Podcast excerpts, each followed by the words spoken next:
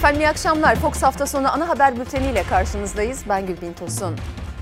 Bu akşam etiketimizi yine sizler belirlediniz. Yükümüz ağır. İzleyicilerimizden Ebru Bölük'ün önerisiydi. Ama sadece o değil. Haklı davalarından vazgeçmeyen EYT'liler, Tarım Bakanlığı'nın sadece iki yılda bir kadro verdiği atama bekleyen veteriner hekimler, memurluk hakkı isteyen üniversiteli kamu işçileri, salgın nedeniyle zorda kalan esnaf, kantinciler, servisçiler. Toplumda çok geniş bir yelpaze yükümüz ağır diyor. Siz de bu etiketle kendi görüşlerinizi bizimle paylaşabilirsiniz diyelim ve öne çıkan başlıkları aktaralım. Türkiye salgından çıkışın tek yolu aşı için artık gün sayıyor. Peki aşının koruyuculuk süresi ne? İktidar ve CHP hattında vitrin mankeni tartışmasında gerilim yüksek. Bugün Kılıçdaroğlu nasıl res çekti? Cumhurbaşkanı 2023'ü göstermesine rağmen seçim tartışması bitmiyor. Bugün konuşan Kılıçdaroğlu ve Davutoğlu'na göre seçim ne zaman olacak?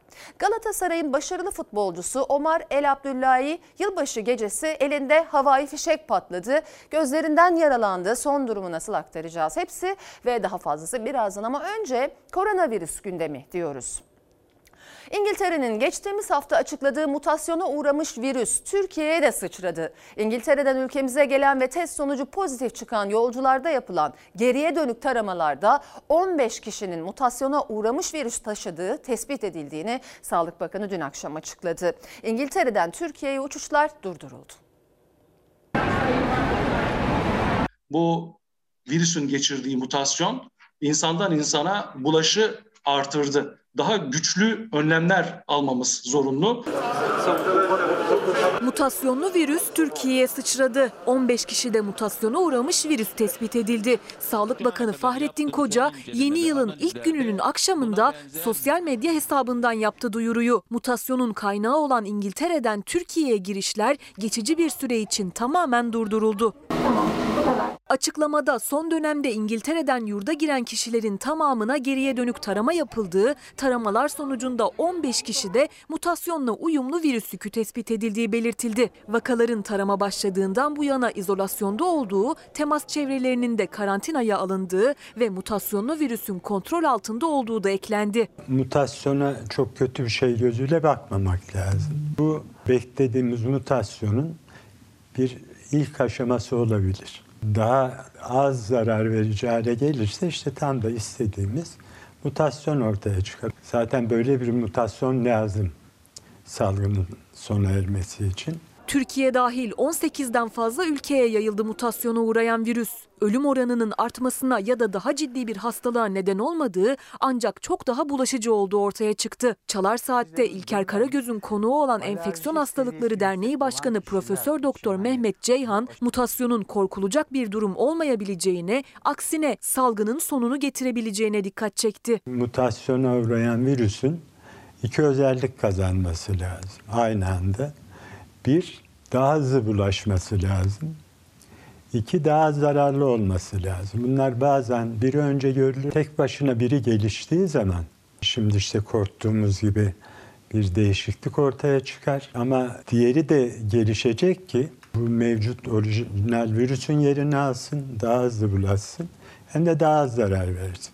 Bir süre sonra ikinci bir mutasyonla işte tam da istediğimiz şey olur. Koronavirüs tablosundaki iyileşme ise devam ediyor. Günlük vaka sayısı 12.203'e, hasta sayısı 1908'e geriledi. 3891 ağır hastayla son bir ayın en düşük seviyesini gördü Türkiye. Ağır hasta sayısına bağlı olarak can kaybı sayısı da düşmeye başladı.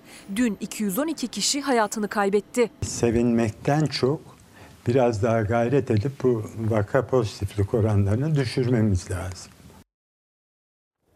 Çin'den gelen 3 milyon doz aşı test aşamasında. Rusya'dan sonra şimdi Almanya ile aşı için görüşmeler başladı. Ancak BioNTech'in kurucusu tedarik sıkıntısı yaşanabileceği konusunda önemli bir uyarı yaptı.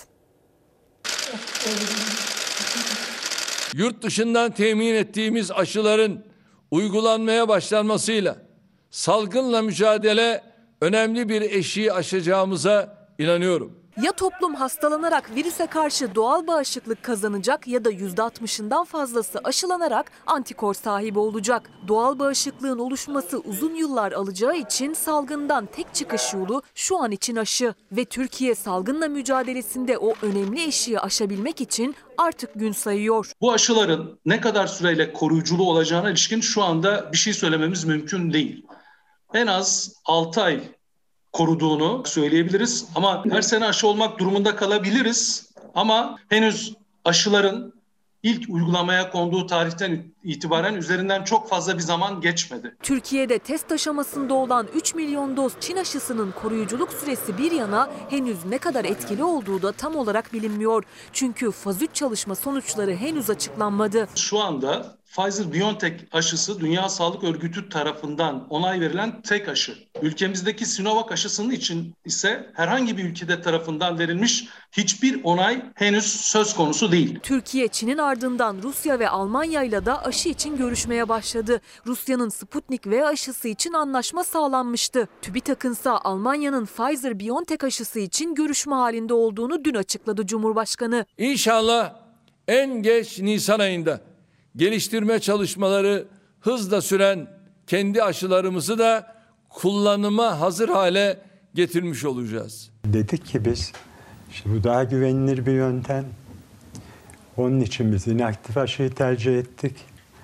Ama bir taraftan da daha az güvenilir dediğimiz bir aşı için de anlaşmalar yapıyoruz. Bu kafa karışıklığının bir an önce giderilmesi lazım. Bu işi doğru anlatmak lazım.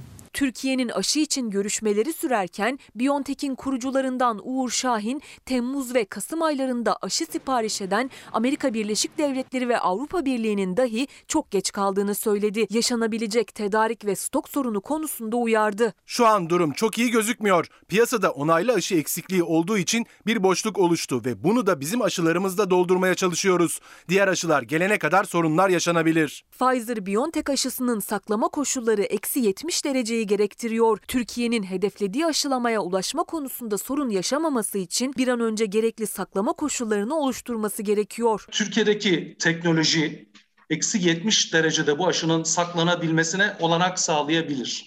Ama bunun Sağlık Bakanlığı tarafından iyi organize edilmesi gerekir. Özellikle Avrupa Birliği'nde, örneğin Almanya'da ve Fransa'da eksi 70 derece konularak yapılması aşamasında bazı güçlükler gerçekten de ortaya çıktı. Daha önce tahmin edilenden daha az sayıda kişi ancak aşıyla buluşturulabildi.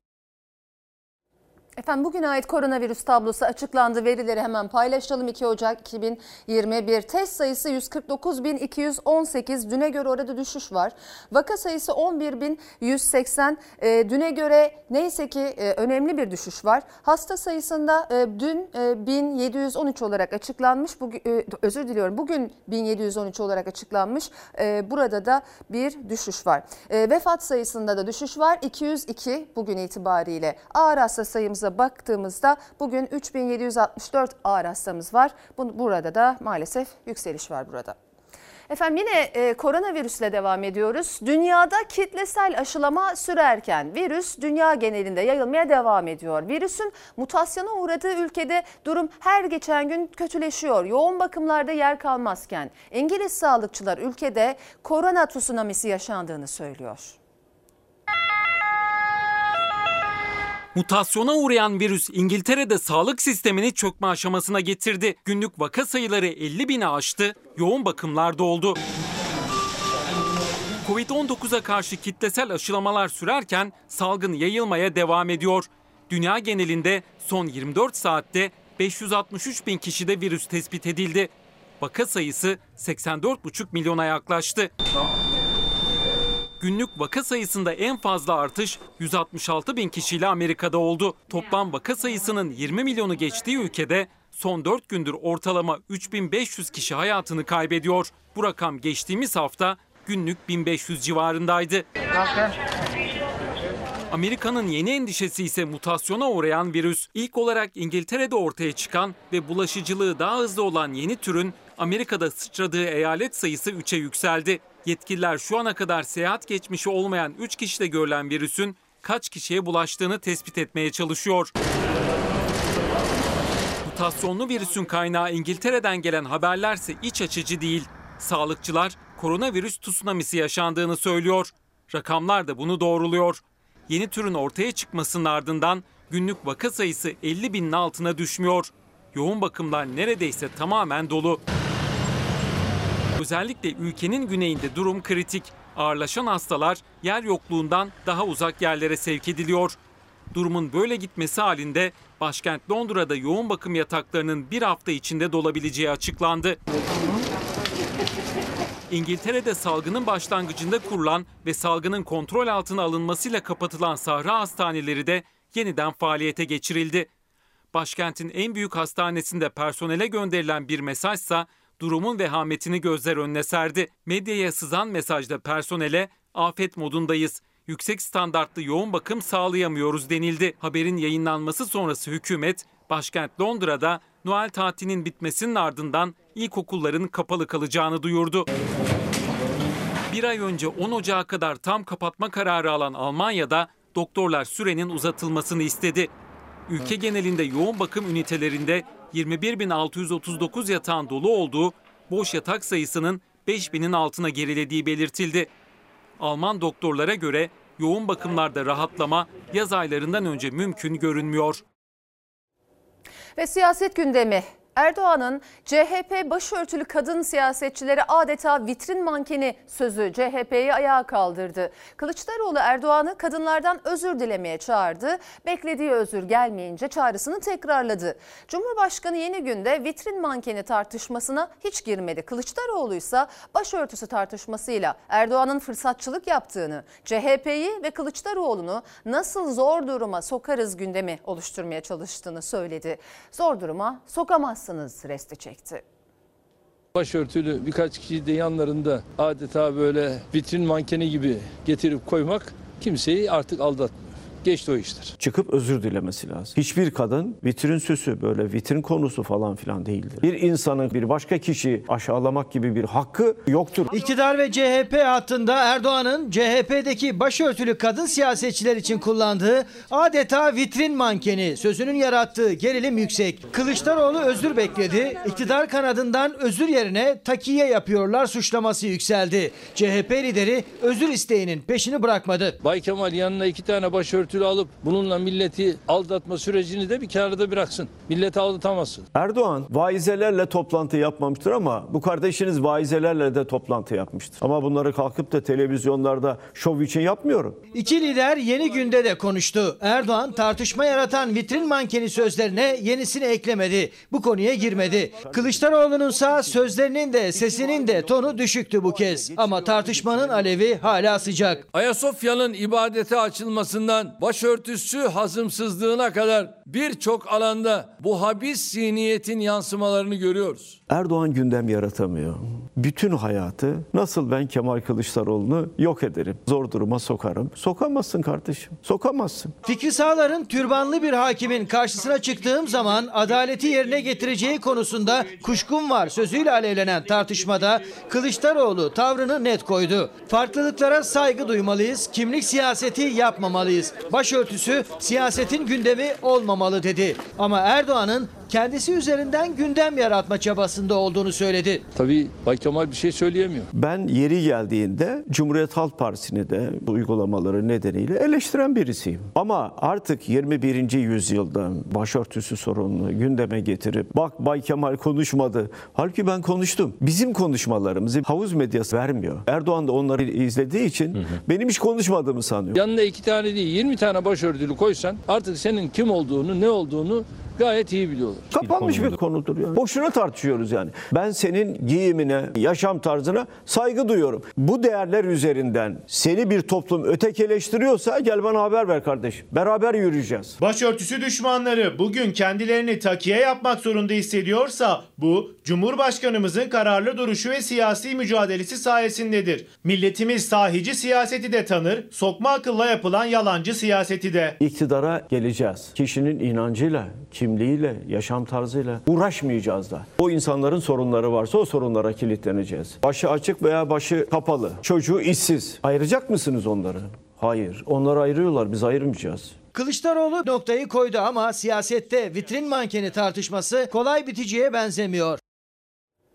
Muhalefet Cumhurbaşkanı Erdoğan'ın vitrin mankeni benzetmesine sert tepki gösterdi. Meral Akşener Erdoğan'a seslenerek kadınlara hakaret edeceğine git önce görevini yap, kadınların güvenliğini sağla dedi. Saadet ve Deva Partisi'nden de tepkiler gecikmedi.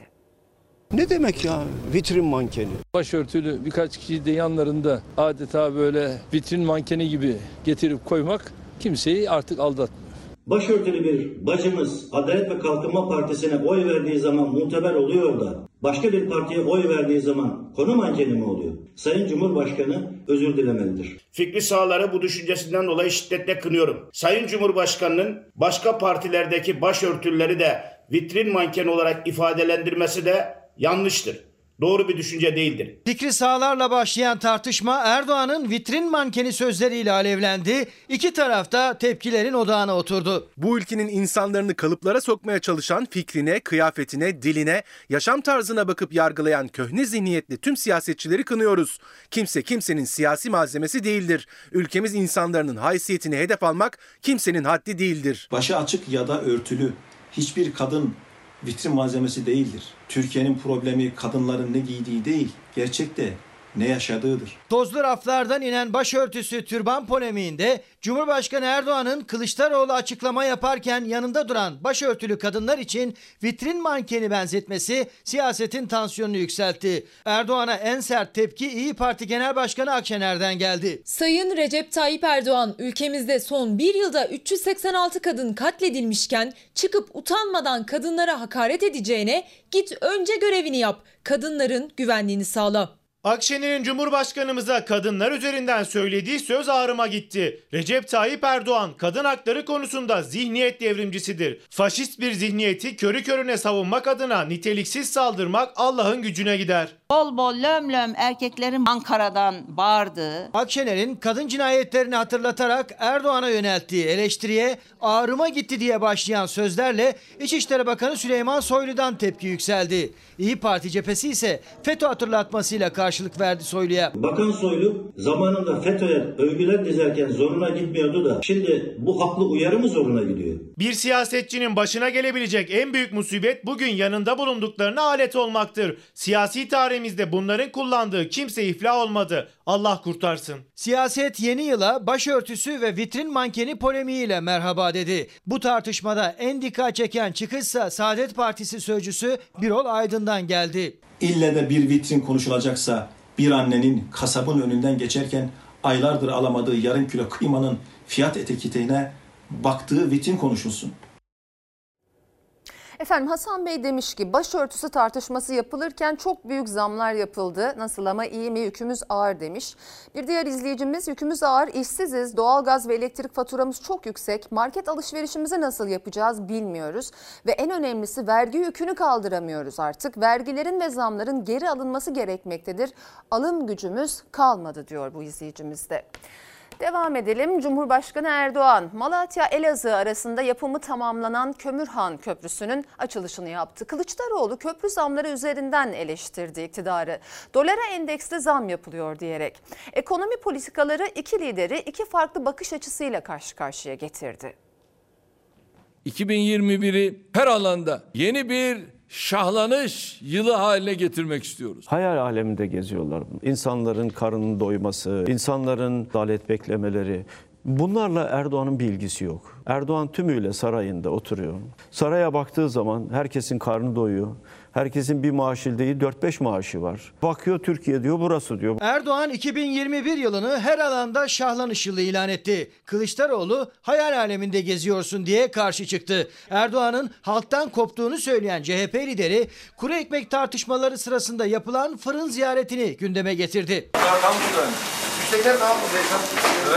Fırından ekmek almaya 3000 polisle, yüzlerce araçla, helikopterlerle. Allah aşkına bu israf nedir ya? Hani bir düşman ülkesine gitsen hadi böyle bir koruma ordusuyla git. Ya burası senin vatanın ya. O fırıncı da senin fırıncın. O fırıncının derdini sordu mu acaba? Bunlar Türkiye'nin ekonomide ve yatırımlarda olduğu gibi demokraside, hukukta, özgürlüklerde de ilerlemesine tahammül edemezler. Cumhurbaşkanı Erdoğan Fırat'ın üzerine yapılan Malatya Elazığ birbirine bağlayan Kömürhan Köprüsü'nün açılışında konuştu. Kılıçdaroğlu Halk TV'de katıldığı programda her ikisinin gündeminde de köprüler vardı ama farklı gündemlerde. Her şeyiyle %100 yerli ve milli kaynaklarla inşa edilen bu eser ülkemizin sembollerinden biri olacaktır. Köprüden geçerken kardeşim dolar bazında fiyat mı olur ya? Her şeye dolar üzerinden e, zam yapmaya başladı. Dolarlar esas alınmaya başlandı. E maaşı da bari dolarla ver o zaman. Ne ver memur maaşlarını, asgari ücret hepsini dolar üzerinden ver. Bir de biz yerliyiz ve milliyiz diyorlar. Bunlar ülkenin ve milletin faydasına hiçbir adım atmadıkları gibi atılan hayırlı adımlardan da rahatsız olurlar. Aldığınız bütün o vergiler istihdam yaratmayan alanlara gidiyorsa ve 10 milyon işsiz bir kitle çıkıyorsa sizin ekonomik politikanız iflas etmiştir. Kılıçdaroğlu 10 milyon işsiz var. Ekonomi politikanız iflas etti dedi. Erdoğan eser siyaseti yapıyoruz diye karşı çıktı. Dünyada kamuda en fazla ihale alanlar listesinde ilk ona giren 5 şirket de yine gündemdeydi. Beşli çete diye tanımladığımız. Vergi ödüyorum. Bir de benim torunumu borçlandırıyorlar. Böyle bir rezalet olur mu? Vatandaşı soyan düzeni ben devam ettirirsem benim onlardan ne farkım olacak? 49 yıl ödeyeceğim. 30 yıl ödeyeceğim. Ya bu bir soygun düzeni değil midir? Biz bunları aldırmadan hizmet siyaseti diyoruz. Eser siyaseti diyoruz. Siz mal varlığınız dolayısıyla tehdit edilir noktaya gelmişseniz siz o ülkeyi bağımsız yönetemezsiniz. Yeni yılda köprü ve otoyol zamlarıyla karşılaştı sürücüler. Geçtenin de geçmeyenin de parasını ödemek zorunda kaldığı özel köprü ve otoyollar için kamuya ait köprülere, köprülere de zam geldi. Üstelik lirayla maaş alan sürücüler zammı dolar üzerinden ödeyecek.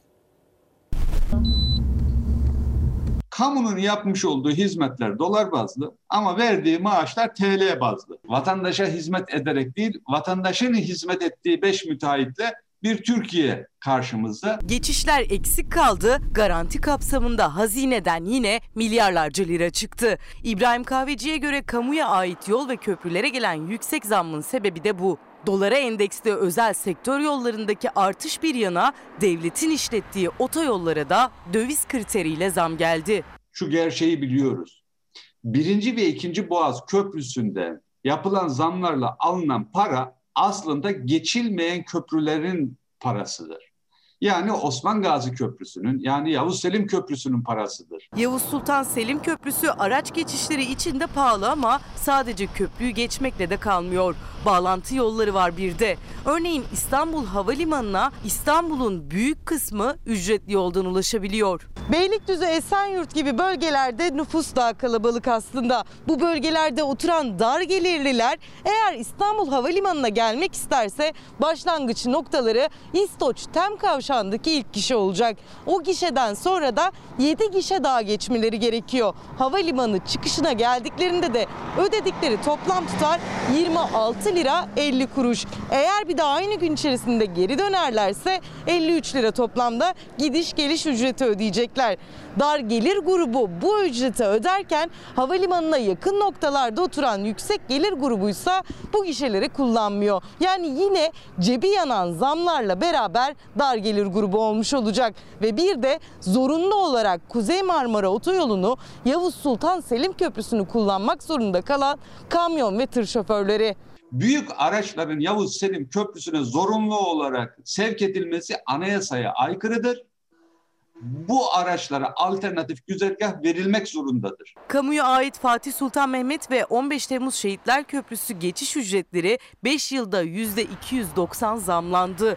Kahveciye göre sebebi diğer köprülerin açtığı deliği kapatmak. Bu zamlarla kazanacak olanların aslında tek bir adresi var. 5-6 hazine garantili müteahhit. Başka hiç kimse kazanmayacak. Bütün paraların oraya gittiğini biliyoruz. Geçen vatandaş 148 lira ödeyecek. Geçen vatandaşın adına devlet 200 lira daha ödeyecek. Geçmeyen vatandaşın ise 350 lirasını hazine ödeyecek. Bu yollar boş olduğu için hazine garantisi ödemeleri 2021 yılında da artmaya devam ediyor. 15 Temmuz Şehitler Köprüsü ve Fatih Sultan Mehmet Köprüsü'nün her birini günde ortalama 200 bin araç kullanıyor. Sadece bu iki köprüden yılda 1 milyar liranın üzerinde para tahsil ediliyor. Ekonomi yazarı İbrahim Kahveci'ye göre Karayolları Genel Müdürlüğü'ne bağlı olan köprülere yapılan zamlar örtülü birer vergi. Bu köprülerin yapım maliyeti tanesi bugünkü fiyatlarla deseniz 500 milyon doların altındadır. Kredi maliyetine hepsini kredi kullansanız dahi 7-8 yılda kendini amorti eden bir köprü. Biz devletin dolaylı olarak topladığı vergilerin veya direkt olarak topladığı vergilerin devlete yetmediğini görüyoruz. Vatandaş bunları ödemek zorunda. Köprüyü geçerken ödeyecek. Yarın öbür gün havayı solurken de ödeyecek. Merkez Bankası enflasyona ilişkin tespitler yaptı. İşlenmemiş gıda yani sebze meyve fiyatlarındaki artışa dikkat çekildi. İşlenmemiş gıdaya gelen zamlar henüz Kasım ayından asgari ücrete gelen zammın üzerine çıktı. Dün 4 liraydı bugün 5 lira 6 lira yani o hepsi değişir onların. Mandalina 4 liraydı yine 6 lira olmuş 5 lira olmuş. 2800 lira oldu değil mi? 2800 lira. 2800 lira ev kiraları değişecek. Ee, ondan sonra e tabi taksilere, ulaşımlara, şeylere zam geliyor bütün hepsine. Yani bunları bir şekilde e, dengeliyorlar. E, yani hiçbir işe yaramıyor şu an yapılan şu zamlar. Asgari ücrete gelen zamları gıdaya gelen zamlar yetti eritmeye. Merkez Bankası gıda enflasyonundaki yükselişte işlenmemiş gıda grubunun yani sebze meyvenin ve tahılın payına vurgu yaptı. Bu kalemlerin enflasyonu arttırdığının altını çizdi ve gıda fiyatları yakın takibi alındı. Sebze, meyve ve tahıl enflasyonu Kasım ayında 8,24 puan yükselişle %27,02'ye ulaştı. Yani sebze meyve çoktan asgari ücret zammını eritti bile. Asgari ücrete zam yapıldı evet ama kaşıkla verildi kepçeyle tekrardan geri alınıyor yani. Hani zam değil de daha çok verdiklerini tekrardan geri almaya dönüyor bu. Tüketicinin gıda fiyatları karşısındaki mücadelesi artarak devam ediyor. Kenarını kesiyorsun misal. Şurayı kesiyorsun çürük yerini al. Bir şey olmaz.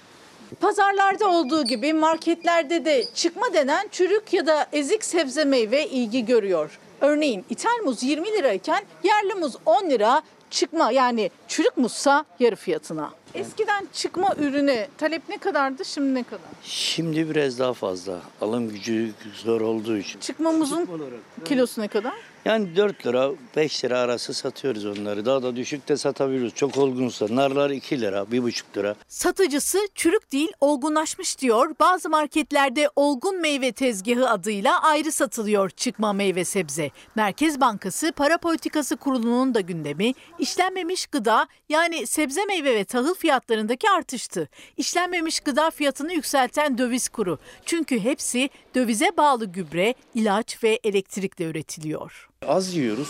Çok pahalı şeyler yememeye çalışıyoruz. Çoluk çocuğumuzdan e, şey yapıyoruz. Yani asgari ücretli dolarla maaş almıyor ama aldığı sebze meyvenin fiyatı dolara bağlı. Aldığı 500 lira zamsa dövize bağlı üretim maliyetlerini karşılamadı. Yani alamadan maaş zammı eridi. Cumhur İttifakı'nın seçim için 2023'ü göstermesine rağmen seçim tartışması siyasetin gündeminden düşmüyor. Kılıçdaroğlu seçim için özel bir baskımız yok dedi. Yeniden seçileceğine inansa Erdoğan seçime gider diye konuştu. Davutoğlu ise 50 artı 1 barajının Erdoğan'ı tutsak ettiğini ama bir süre sonra alternatif arayışa gideceğini söyledi. Gelecek Partisi Genel Başkanı Davutoğlu'nun seçim tarihi için tahmini 2021'in ikinci yarısı.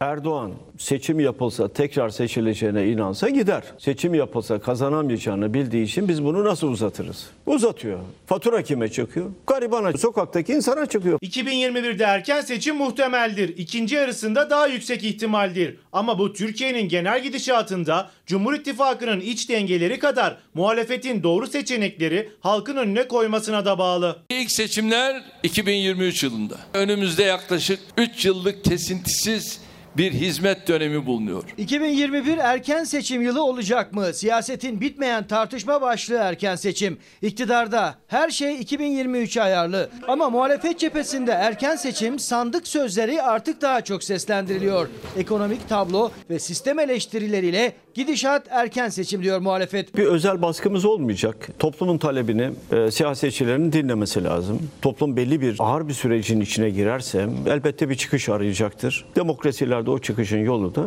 sandığı ortaya koyup vatandaşın tercihini beyan etmesine sağlamaktır. Türkiye'de seçim 2023 yılında yapılacaktır. Erken seçim e, tartışmalarını yapmak bence bir vakit israfıdır, zaman kaybıdır. Sistemin işlemediğini Cumhurbaşkanı görüyor. Daha önemlisi Cumhurbaşkanının artık tek bir niyeti var. Bir şekilde iktidara tutunmak. Zamanla bu sistemin 50 artı 1'in kendisini tutsak ettiğini görecek. Eminim bir müddet sonra Cumhurbaşkanı alternatif arayışına girmek zorunda kalacak. 2023'e şurada 3 yıl kaldı. Cumhurbaşkanının seçim için 2023 yılı mesajı net. Cumhurbaşkanlığı hükümet sisteminde de ısrarcı. Muhalefete göre ekonomi belirleyici. Rota erken seçimi gösteriyor. Türkiye iyi yönetilmiyorsa ve bu iyi yönetilmemenin faturası doğrudan halka çıkıyorsa ve halk bir bunalım içindeyse e, bir çıkış yolu bulmak gerekir. Bu çıkışın yolu da demokrasilerde seçimdir. Bu ağır tablodan Türkiye'nin kurtulması lazım. Bu siyasi tercihten Türkiye'nin kurtulması lazım. Türkiye bu siyasi tercihe mahkum değildir. Oylarının MHP ile birlikte %35'lere indiği bir konjöktüre girdiğinde hangi koalisyonla %50 artı 1'i sağlayacak? Cumhur İttifakı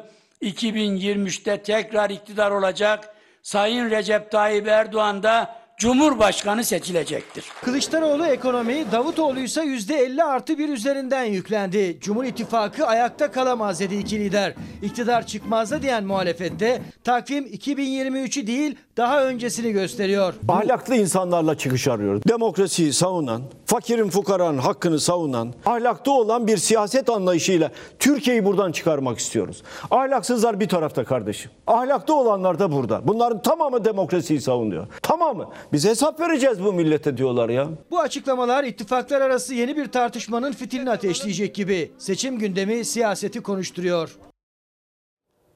Boğaziçi Üniversitesi'ne rektör atandı. Cumhurbaşkanı Recep Tayyip Erdoğan'ın imzasıyla üniversitenin yeni rektörü daha önce AK Parti'den İstanbul Milletvekilliğine aday olan Profesör Melih Bulu oldu. Öğrenciler karara tepkili. Merhaba sevgili öğrenciler. Yeni yılın ilk tartışmalarından biri de Boğaziçi Üniversitesi'nde yapılan rektör ataması. Cumhurbaşkanlığının 1 Ocak 2021 tarihli kararıyla üniversitenin yeni rektörü daha önce AK Parti'nin İstanbul Milletvekili aday adayı olan Melih Bulu oldu. Öğrencilerden tepki geldi. Öğrenciler, atanan AKP'li milletvekili aday adayı olmuş bir ismin üniversitede elbette rektör olmasını istemiyor. Biz rektörlerimizi seçmek istiyoruz.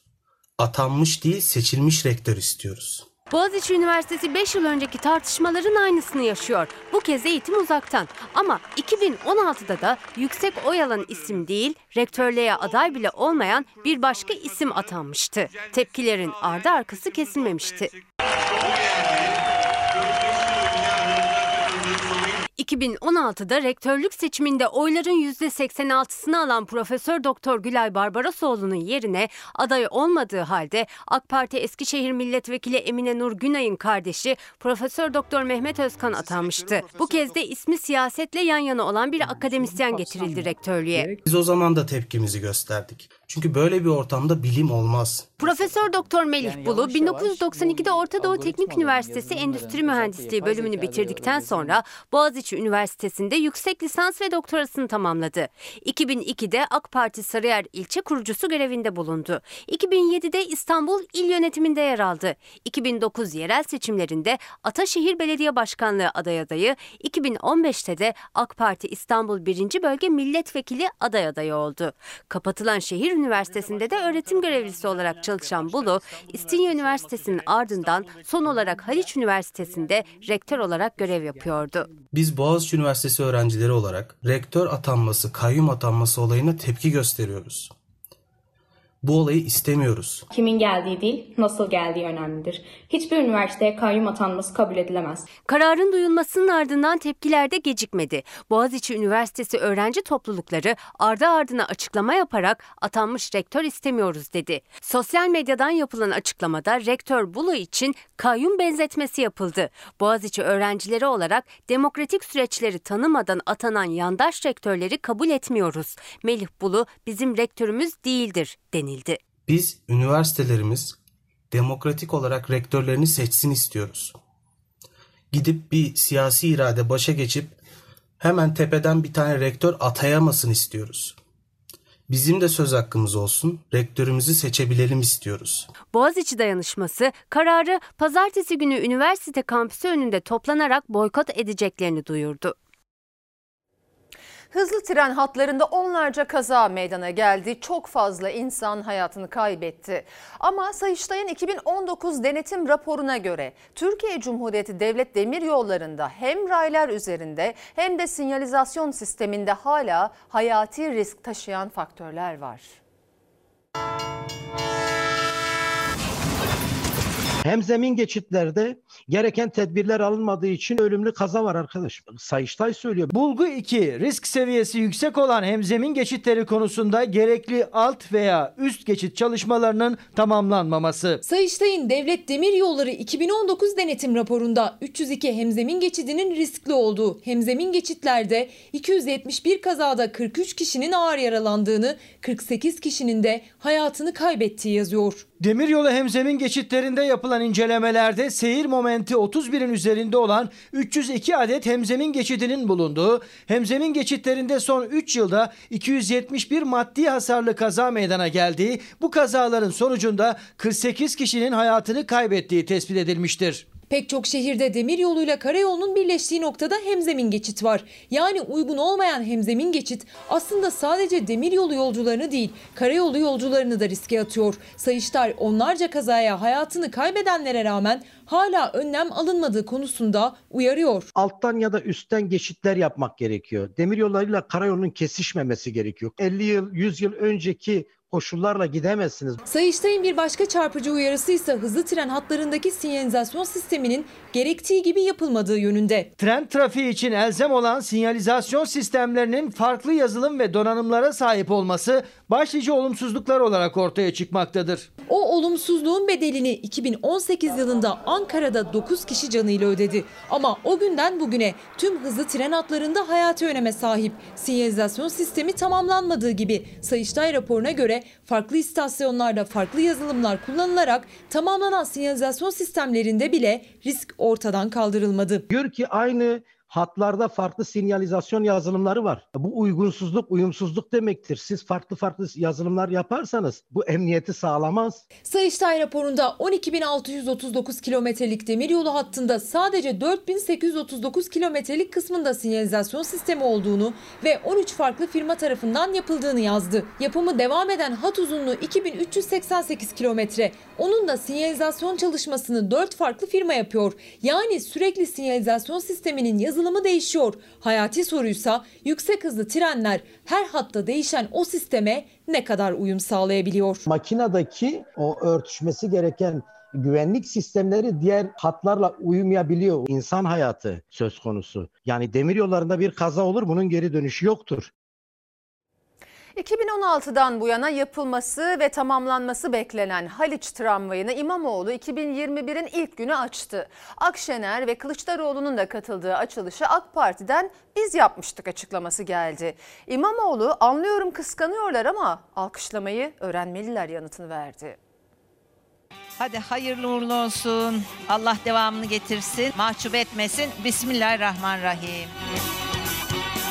Bizim yaptığımız o Cibali Ali Beyköy arasındaki hat açıldı. İstanbullara hayırlı olsun. Biz yaptık anlayışına gelmiş olmaları sevindirici. Gerçekten biz yaptık. İstanbullu olanlar bunu keyifle söyleyebilirler. İster AK Partili olsun, ister e, diğer partilerden olsun. Anlıyorum, kıskanıyorlar. İstanbul'da 2021'in ilk tartışmasının adı tramvay. 2016'da ihalesi yapılan, 2018'de açılacağı önceki belediye başkanı Mevlüt Uysal tarafından söz verilen ama bitmeyen 2019'da seçimden birkaç gün önce test sürüşü yapılan tramvay hattı 2021'de açılabildi. AK Parti biz yaptık dedi, İmamoğlu yanıt verdi.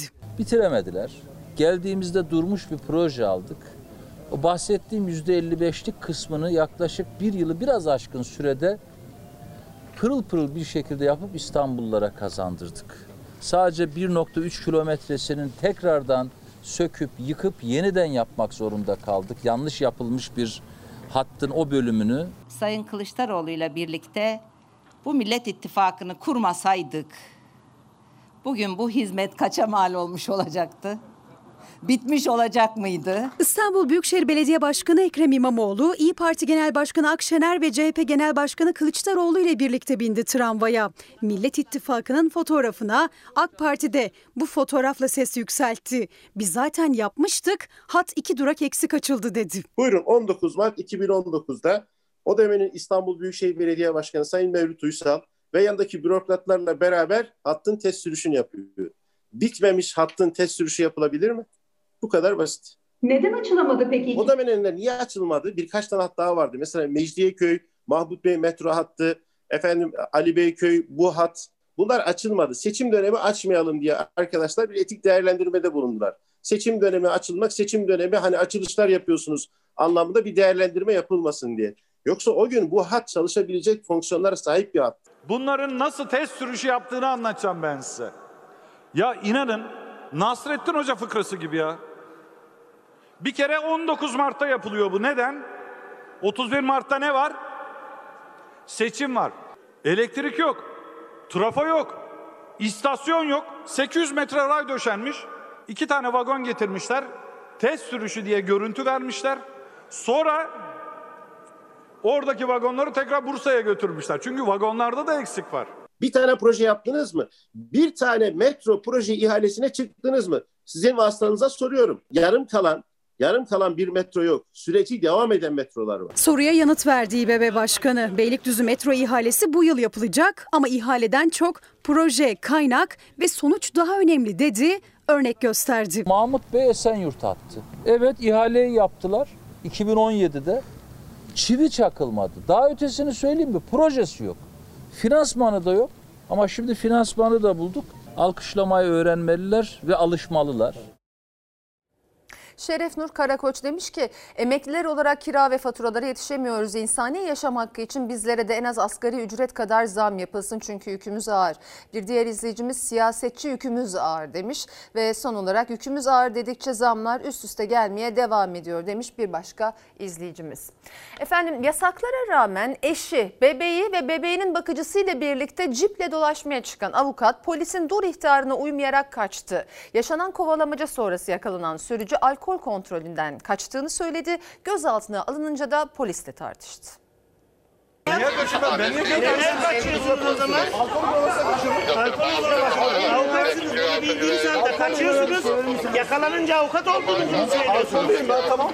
Sokak kısıtlamasında ailesini de yanına alıp direksiyon başına geçti. Polisi görünce kaçtı. Kaçarken polislerin kaza yapmasına da neden oldu. Şu anda avukat değil. Adliyede almadık biz bunu. Duruşmalı almadık. Vatandaş muamelesi görecek. Antalya polisi gece Kepez ilçesinde sokak kısıtlamasını ihlal eden cipi durdurmak istedi. Sürücü durmadı, araçla kaçmaya başladı. Ekipleri 20 dakika boyunca peşinden koşturdu. Görevli memuru tehdit ediyorsun. Tehdit etmiyorum. Tehdit etmiyorum. Beni neden buraya Özgürlük istiyorsunuz benim. Tamam hesabını sorarsın abi. Beyefendi alkol olduğunu söyledi. Avukatım dedi. Tamam olabilir. Üstümüze sürdü kaçtı. Polisler kovalamacanın ardından cipi bir mahallede sıkıştırdı. Aracından indirilen EYD isimli sürücü avukat olduğunu söyledi. Cipin içinde eşi, bebeği ve bebeğinin bakıcısı da vardı. Benim şu an özgürlük istiyorsun. Sen kimsin? Ne iş yapıyorsun? Benim özgürlük istiyorsun şu anda. Senin özgürlüğünü ben kısıtlayacağım. Benden kaçarsan senin özgürlüğünü alacağım sen. Suçum sen iki tane trafik polisinin kaza yapmasına, bir ekip arabası kaza yapmasına sebep oldun daha. yanlış. Daha ne yapacaksın sen? EYD alkol kontrolünden kaçıyordum dedi. Polis sürücüyü kelepçeleyip ekip otosuna bindirdi. Ancak EYD polis aracını yumruklayarak dışarı çıkmak istedi. Bak bir daha vursan yere yatırırım zor kullanırım. Bak bir daha vursan. Kaçtım tamam sıkıntı yok. Sen ona e, tamam kaçırsa yakalanırsan sonucuna katlanacaksın. Devletin arabasına niye vuruyorsun sen? Eşinin gözaltına alındığını gören BDD polise tepki gösterdi. Buyurun hanımefendi. Hanımefendi. Hanımefendi. Buyurun temiz maske. Maskenizi takın lütfen. Hadi. EYD'nin daha önce de birçok kez alkollü halde araç kullanırken yakalandığı ve 2026 yılına dek ehliyetine el konulduğu öğrenildi. Sürücüye sokak kısıtlamasını ihlal de dahil olmak üzere çok sayıda suçtan işlem yapıldı. 19.680 lira ceza kesildi. Hangi savcı arama kaydı Biz basın mensubuyuz efendim. Alkollü değilim çünkü o saatlerde ben alkol kullanmam, etmem. Alkollü olsam bile bunun e, yaptırım idari yaptırımdır. EYD alkol aldığım için kaçıyordum demişti ama yapılan kontrolde alkollü olmadığı ortaya çıktı. Avukat olayın ardından yaptığı açıklamada da alkollü değildim dedi. Ters kelepçe yapılarak gözaltına alındığını ve dövüldüğünü iddia etti. EYD polisler hakkında şikayetçi olacağını söyledi. Çok ciddi anlamda şiddet gördüm. Raporlarım da bellidir. Şimdi ara zamanı. Efendim Fox hafta sonu ana haber bültenini burada noktalıyoruz. Fox'ta yayın Sen Çal Kapımı'nın yeni bölümüyle devam edecek. İyi bir akşam geçirmenizi diliyoruz. Hoşçakalın. Her köşesi cennetin ezilir yerler için bir başkadır benim memleketim.